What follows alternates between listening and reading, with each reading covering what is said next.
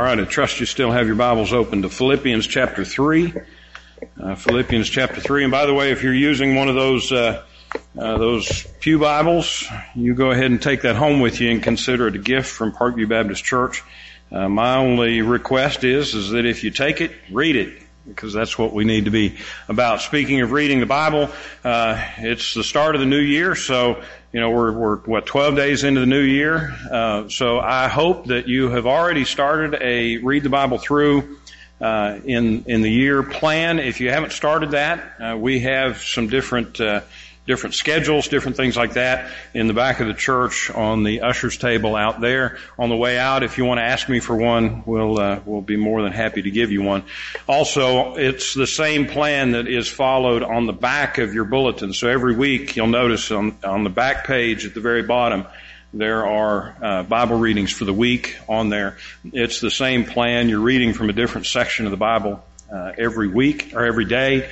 So that uh, kind of breaks up the, I don't want to say monotony, but it breaks up the, well, monotony of uh, some of, you know, if, if you get uh, uh, several days in Leviticus, you can kind of, that's usually about the time that people fade off from their Bible reading plans is when you get to those.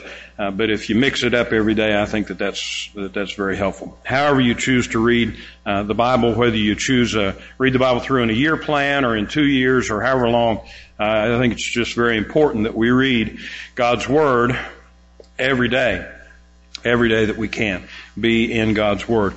He is directly speaking to us or has directly spoken to us through His Word. So if God Himself, the Creator of the universe, has spoken to us, what a benefit that we leave aside if we just, if we don't take it up and read it. Well, it is, uh, it is, we are 12 days into the new year and hopefully that's been uh, long enough that you've kind of gotten started on whatever new plans that you had for the year and hopefully it's not been long enough that you haven't already pushed those new plans to the side, whether you call them resolutions or, or whatever. Hopefully we haven't gotten to that point where we start letting those things fade or, or, uh, uh, get, get put to the side. You know, I love this time of the year. Uh, the reason I love this time of the year is because it's a time for fresh starts. It's a time to reflect on where we've been. It's a time to make plans for the future. I, every kind of whatever personality or leadership test that I have ever taken, it says that I'm one of those guys that likes to look in the future and, and, you know, cast vision, all that kind of stuff. So I, I just naturally, I love this time of the year, making plans and making, having big dreams and, and all of that kind of stuff. Not necessarily resolutions, although sometimes those are those are helpful. I don't know if you're one of those types that makes resolutions or not. Um, and by the way, the resolution that says I resolve not to make any more resolutions that doesn't count.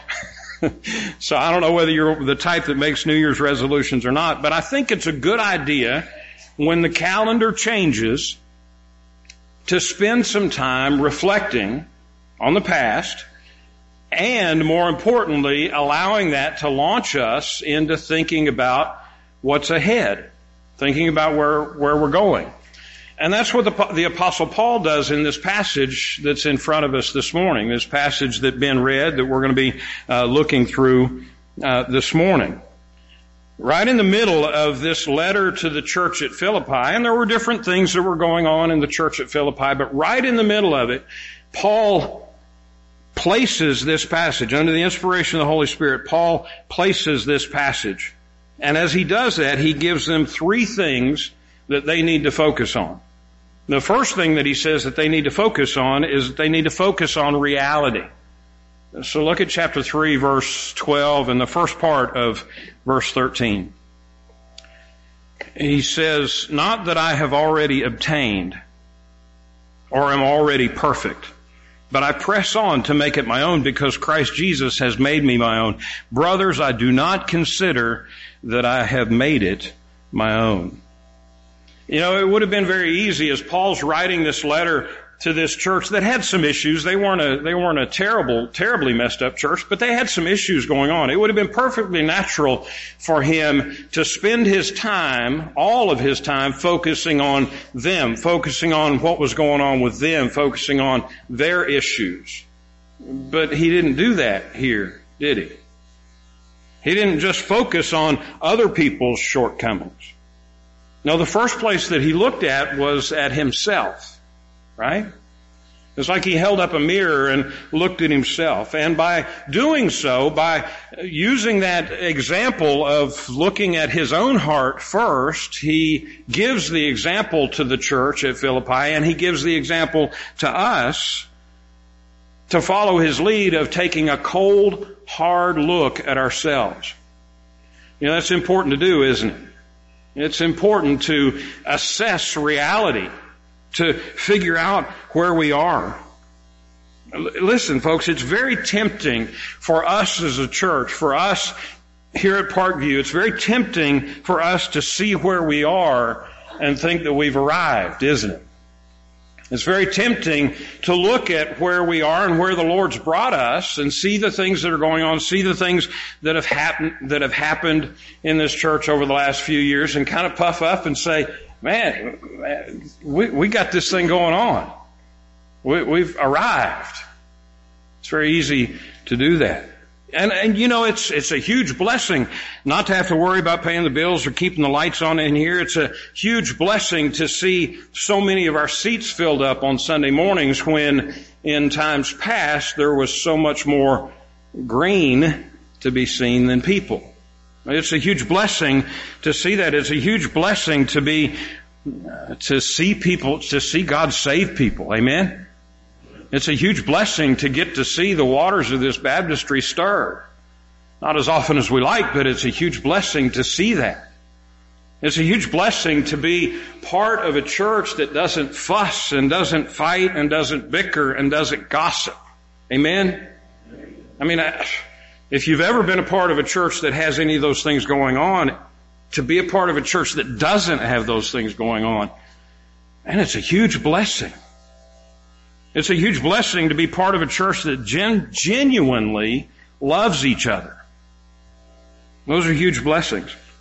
But listen, there's a huge danger that can come with those huge blessings.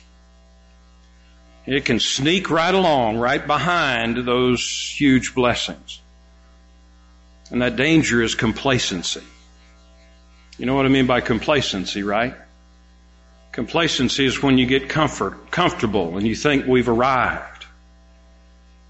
Comfort and peace, they're about the best anesthesia. I can't even say the word. The best numbing agent, the best anesthesia that there is, aren't they?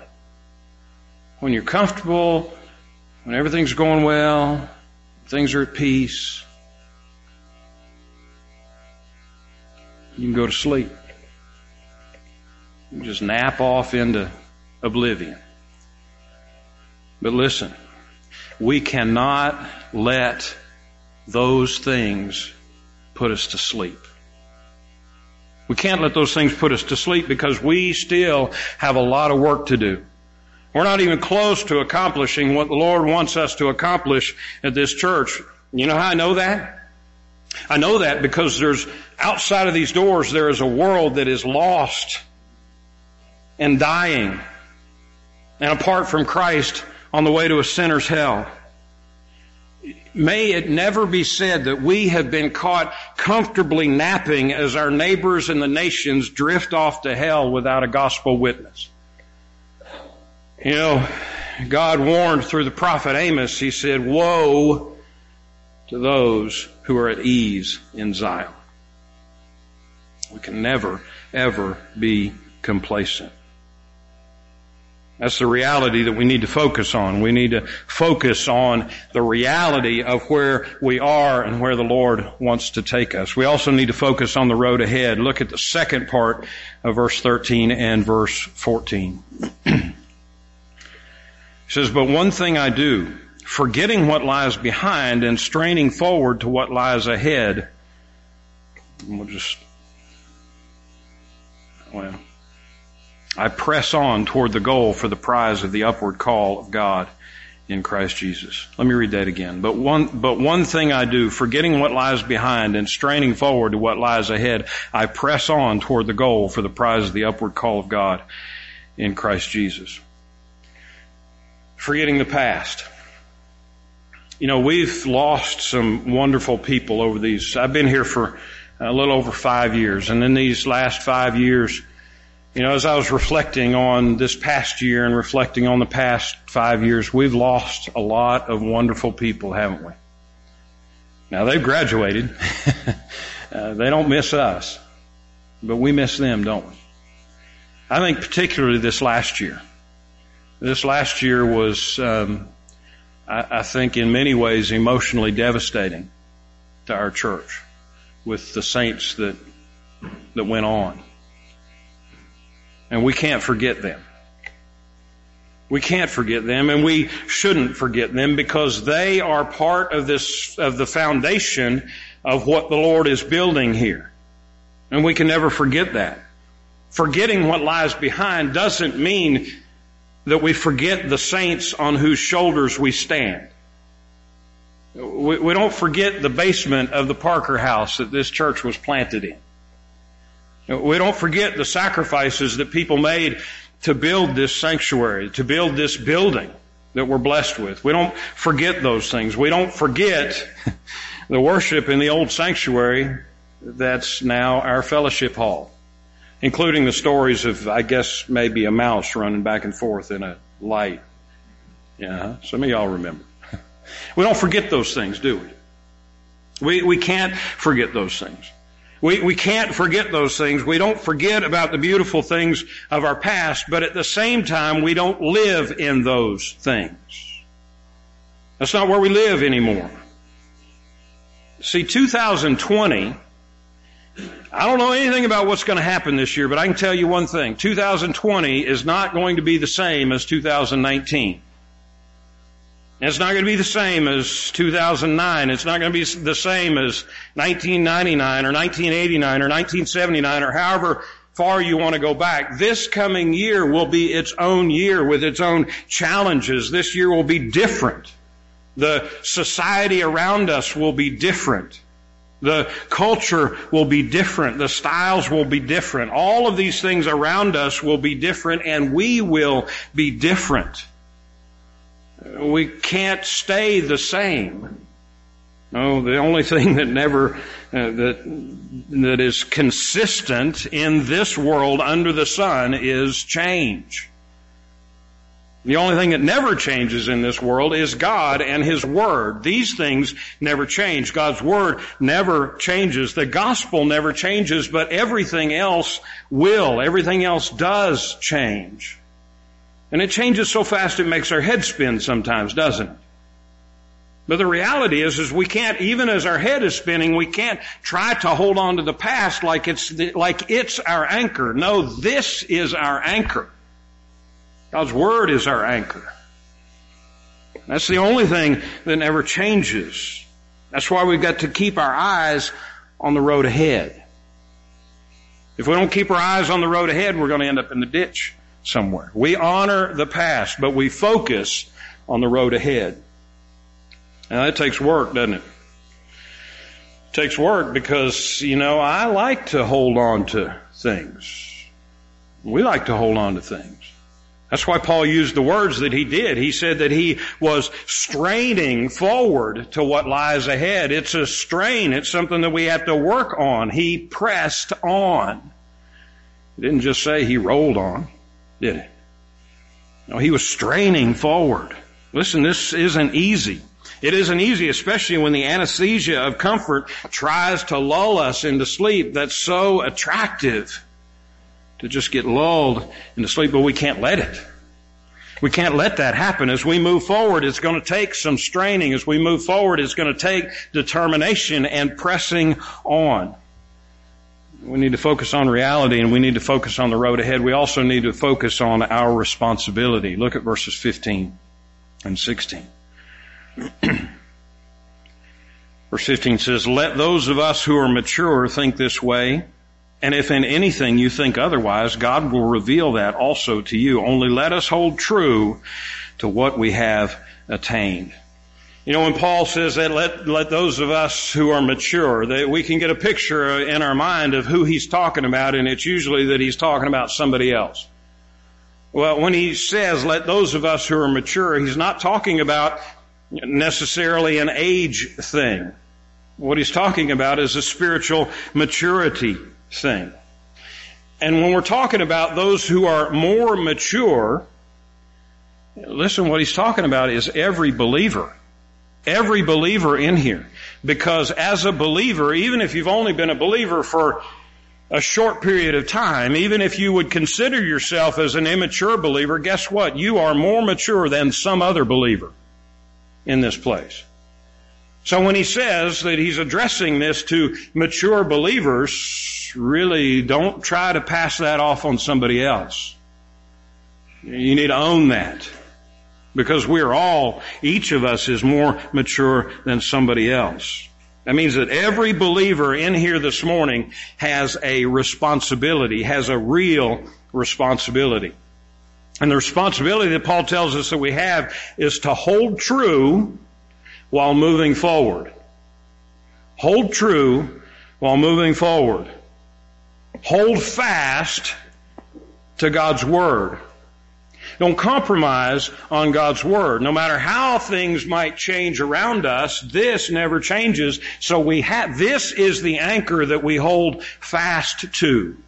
Hold fast to God's Word. Never ever waver on biblical truth. What the Bible really says, not, maybe not exactly what you think it might say, but what the Bible really says.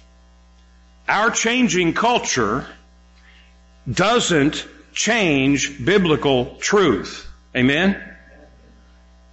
And your personal circumstances. You know, as much as we rail on culture and say that people are trying to change what the Bible says, I have seen more people shipwreck their faith by when their circumstances change or when they want to walk in a path that is contrary to scripture, they say all of a sudden, well, you know, it doesn't really say what it says.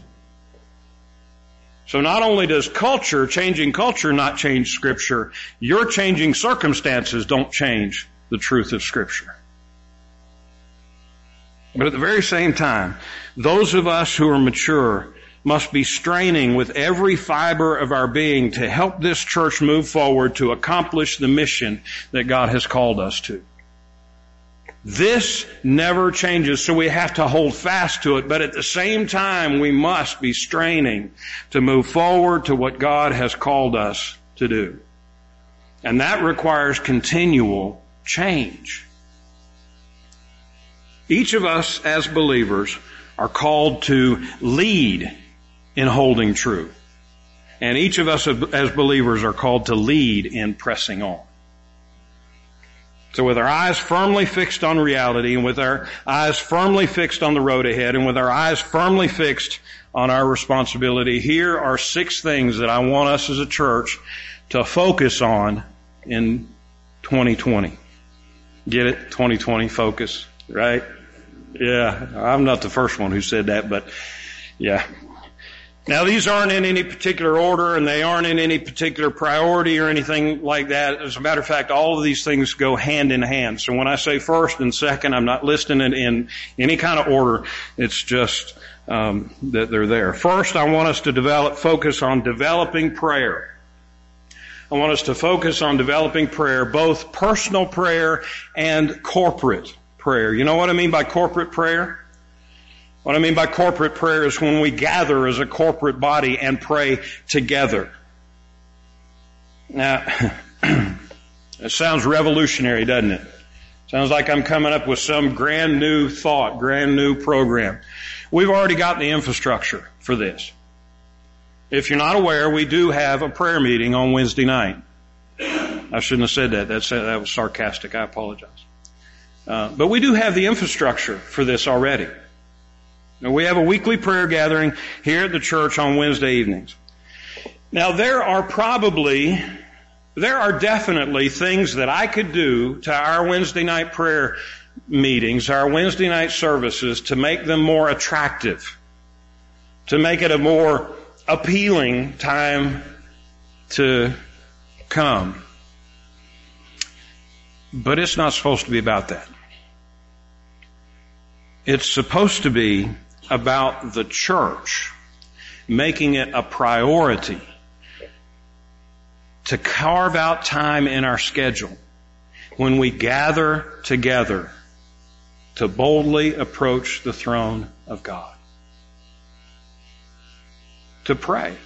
What could be more attractive than having an audience with the creator of the universe? You know, this church, there are lots of things that, that we pray about that this church would be able to accomplish, that God would accomplish through this church.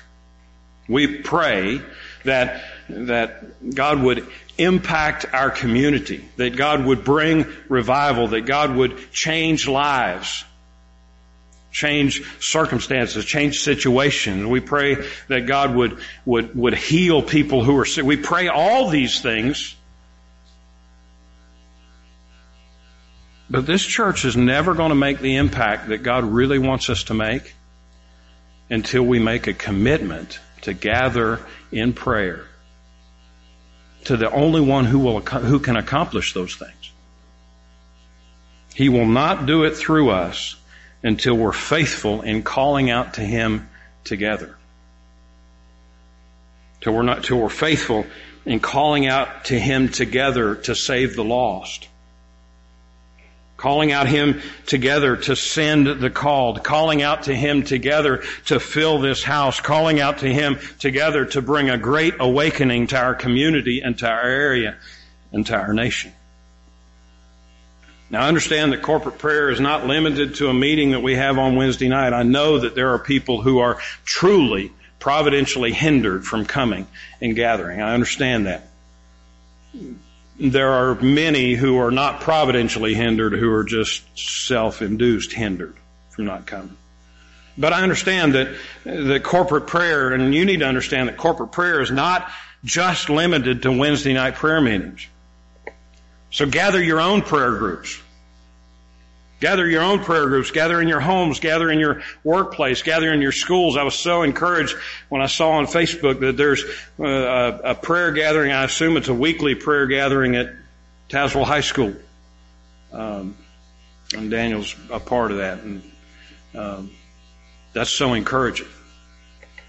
But we can gather in prayer in all of these different places where God where God calls us, where God has led us in our homes, in our workplaces, in our schools. We need to understand what the Bible says.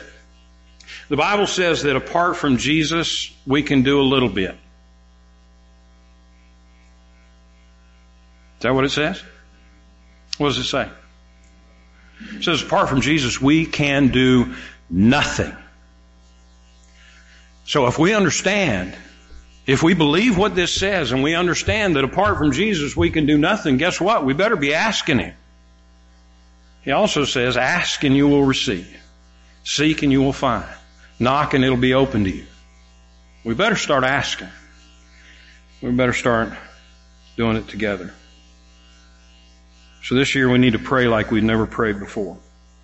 That was the first thing. Second, I want us to focus on developing leaders focus on developing leaders. You know, throughout the history of this church, God has blessed this church. We've been blessed to see God raise up workers into His harvest field. He's raised up missionaries, He's raised up preachers and teachers and community leaders and entrepreneurs and folks who are faithful to witness in their homes and their schools and their workplaces.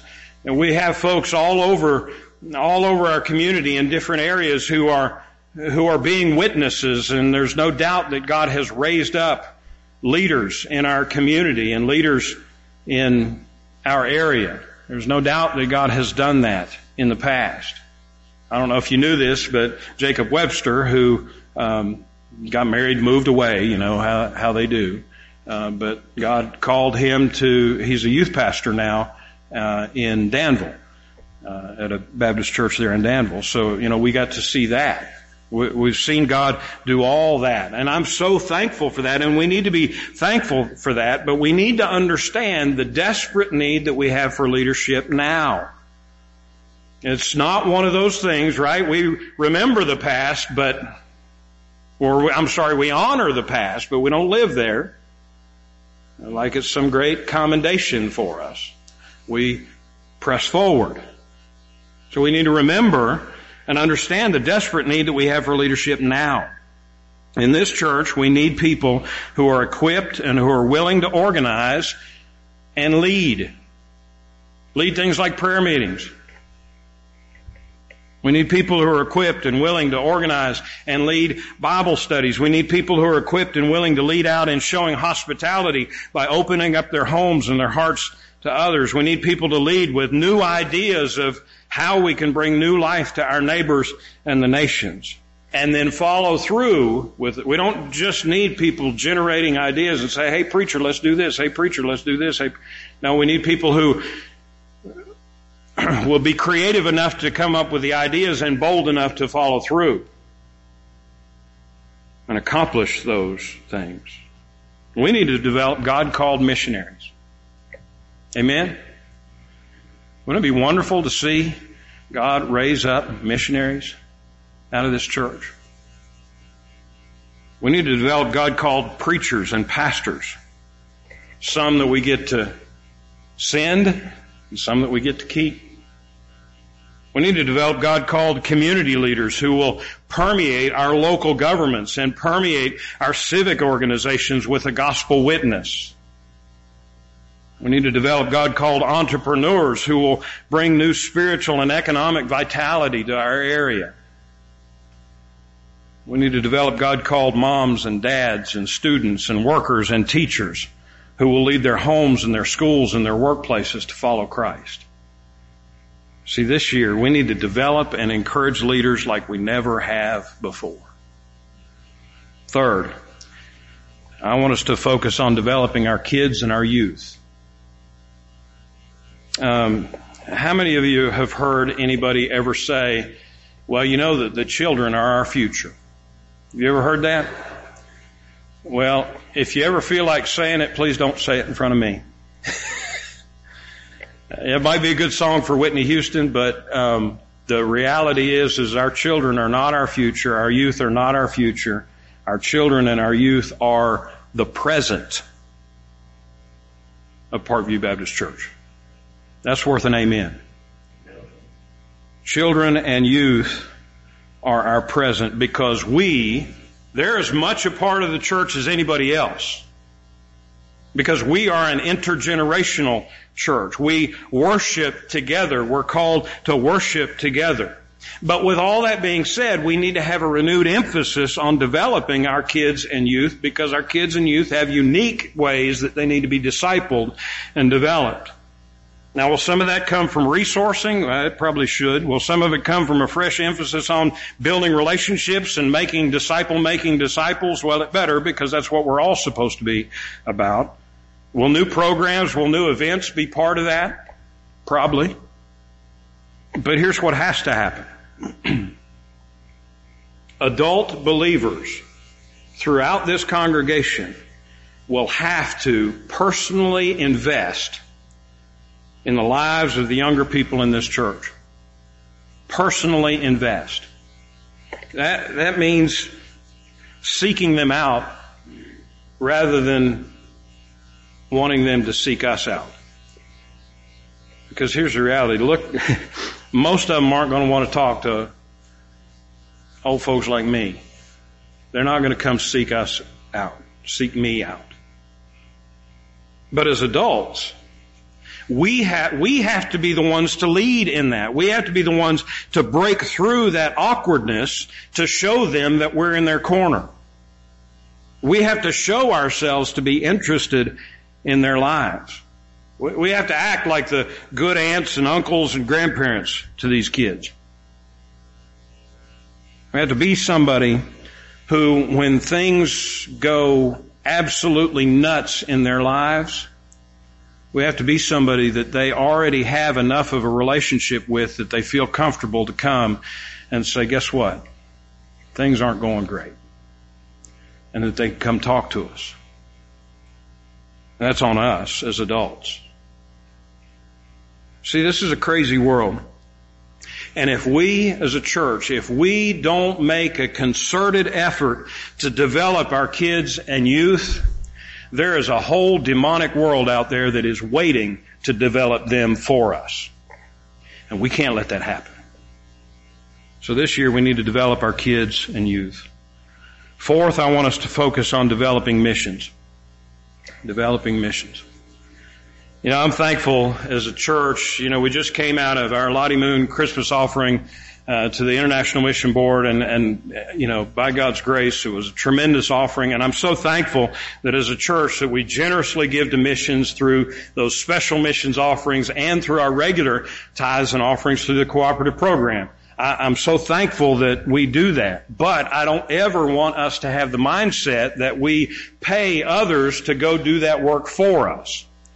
We're not just um, like a contractor that pays somebody else to do the subcontract work for us. Few things in this world develop disciples and focus a church to be on mission like going on mission trips together. Being away from home together as a group and being on mission together with one focus. Few things unite a church like that. So if things go as planned, our missions committee is going to propose and plan and organize a mission trip sometime this year, hopefully this summer. So here's what I want you to do. And then when I say you, I mean y'all, everybody. Here's what I want you to do. I want you to start praying and I want you to start saving money and vacation time. And I want you to start preparing to go. And if you absolutely can't go because of physical reasons or because of, uh, of something where you are providentially hindered from going, if you can't, absolutely can't go, then plan on financially helping somebody else to go. In addition to a mission trip, I'd like for all of us, for us as a church, to do a local missions project together. Now we did a local missions project a couple of years ago. That's when your pastor decided to fall down a hill and try to wrap his leg around his head. Um, but here's the reality. When we did that local mission trip before, or local missions project, before we did that, we had done a couple of other mission trips and I had some feedback from folks. Well, you know, there's a whole lot of stuff around here that needs to be done. So we did a local missions project and we had three people that were part of that. Now, I don't say that for our shame, but I say that just to emphasize that, yes, we want to be a part of missions elsewhere and we want to be part of missions project here as well. Now, I don't know what that'll look like. I don't know what it'll involve, but we'll figure that out. And when we do, I, I'm asking you to participate.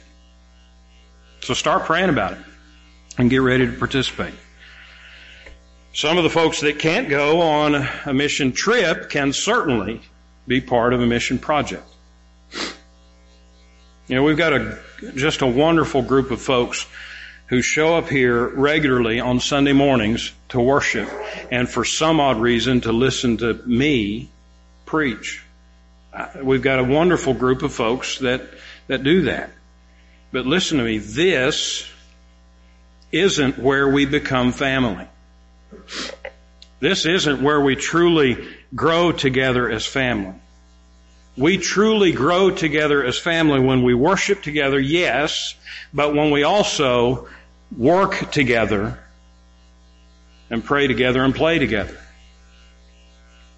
See, those mission opportunities will help us grow together. They'll grow us together. They'll also have the benefit of developing leaders. They'll also have the benefit of developing youth. They'll also have the benefit of developing prayer. Do you see the pattern here? And by God's grace, they, God will use us through those things to develop and to grow His kingdom beyond these walls, which is what we're supposed to be about.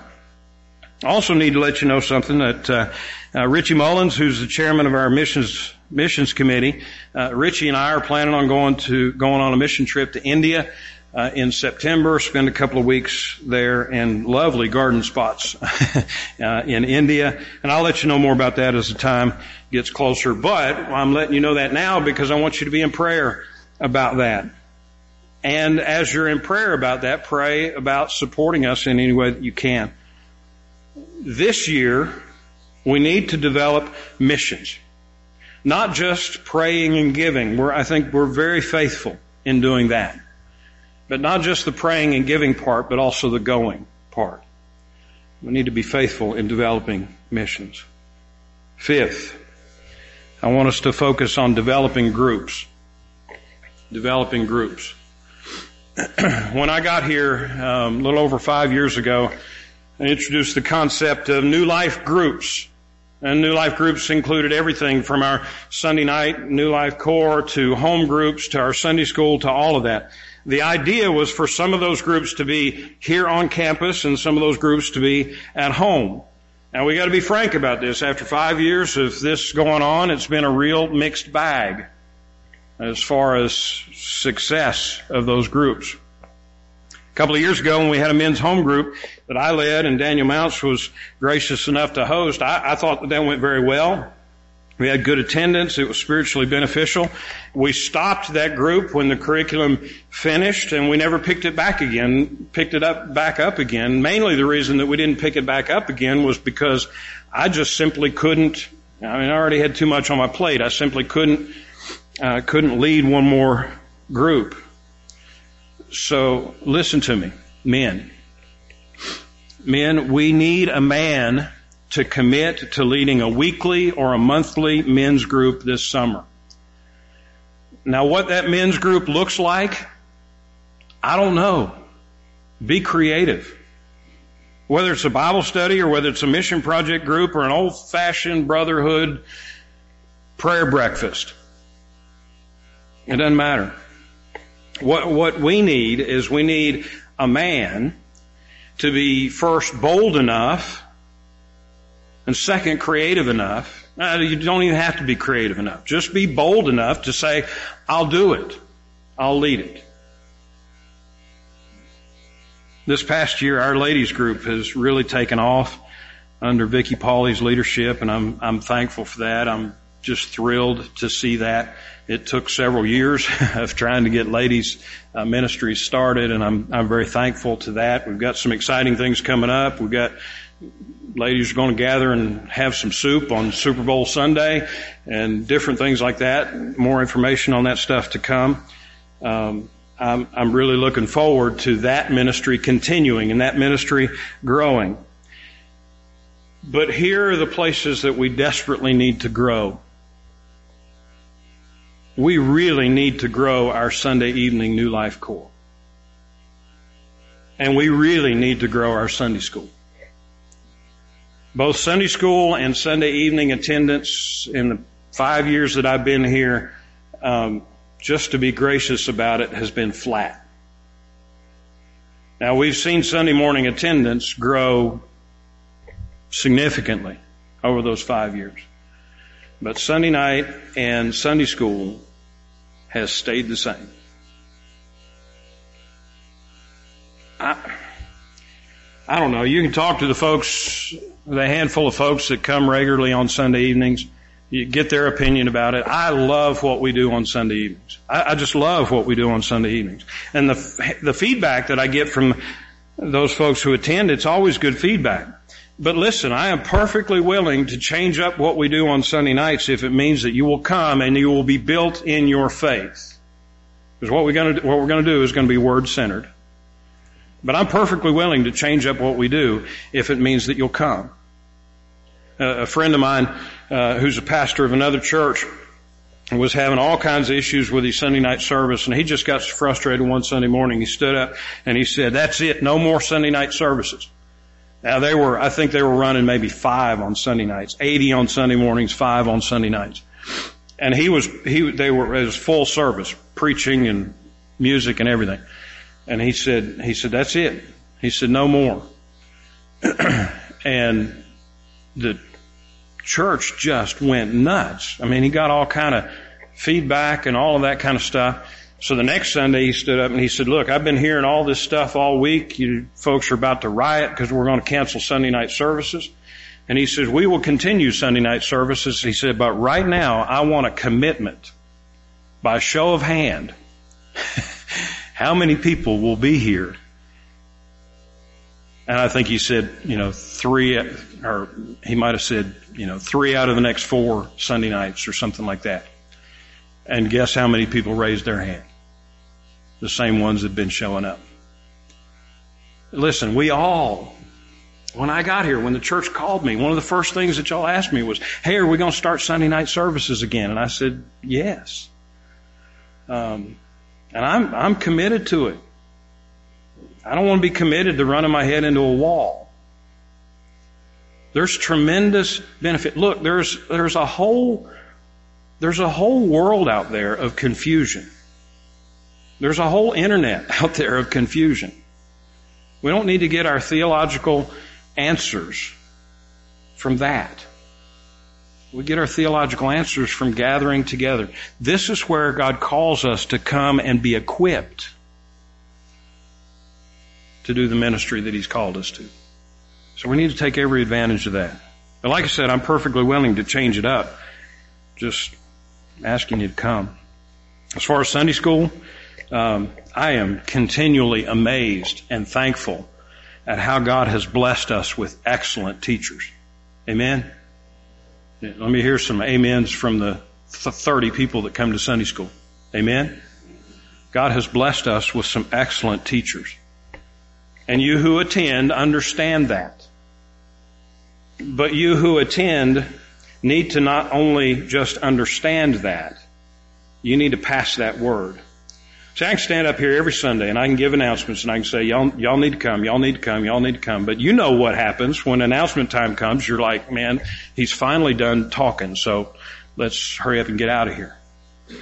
So you need to be the ones to communicate the blessing that you get from coming to Sunday school. You need to be the ones to actively recruit people to come to your class. You need to be the ones to send out invitation cards and texts and emails to folks. You need to be the ones when you see folks, when you see the larger gathering on Sunday mornings to say, hey, come to my Sunday school class.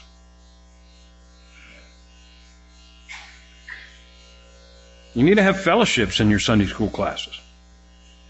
Okay, so that's, that's how we need to focus on our classes this year. We need to definitely develop our groups this year. Sixth, I want us to focus on developing plans. And if you've gone to sleep through any of those, this will wake you up. You ready? You know, it's been said that if you fail to plan, you plan to fail. Right? We have been blessed. God has blessed us with some growth over these past few years. And by God's grace, I believe that this is just the beginning of what He has for us. God is going to continue to grow our church. Maybe not exponentially, but He's going to continue definitely, steadily and incrementally growing our church. So we have to be ready for that growth.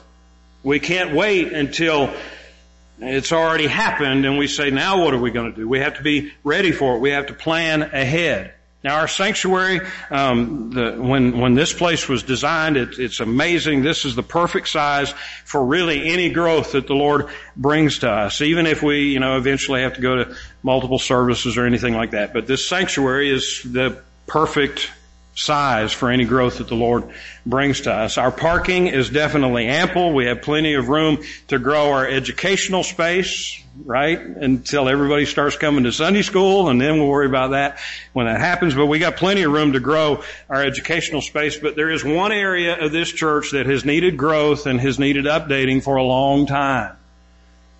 You know what that is, don't you? The kitchen and the fellowship hall. I think we're ready to start making plans to fix that. You know, I've held off uh, for a few years, really even bringing that up. Brought it up in a prayer meeting maybe three years ago, just as something that we should pray about. And the first response I got was, well, what committees and who would be and this wouldn't it? I said, no, I just asked you to pray about it. But now I think is the time to start making plans. It's going to take a lot of planning. It's going to take considerable financial resources. That means lots of giving. It'll take a lot of work and it'll definitely take a lot of patience. But here's what it'll take the most of. It'll take humility and it'll take selflessness. Do you hear me? When we come at it from a position of humility and selflessness, that's coming at it from a position of not saying, well, this is what I want, and this is what I'm going to lobby for.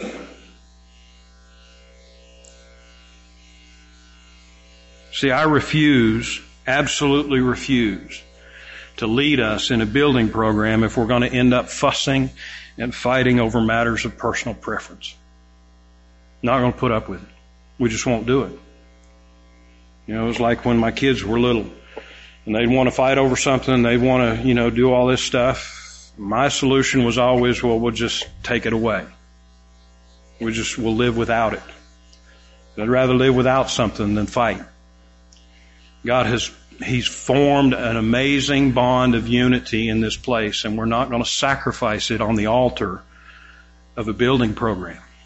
Amen? We're just not going to do that. So if and when we do this, we're going to use committees and working groups to make the decisions that need to be made and we're going to trust them to make the right ones. Because listen, the reality of it is if you don't like the flooring that somebody picks, it's got to be better than that 50 year old carpet that's in there now. Amen. So this isn't the year for building, but this is the year for planning. We need to get started in developing those plans and developing the infrastructure of how we're going to do that and all of that. Okay, that was six things. That's a lot to think about. I hope you know the reality of where we are as a church.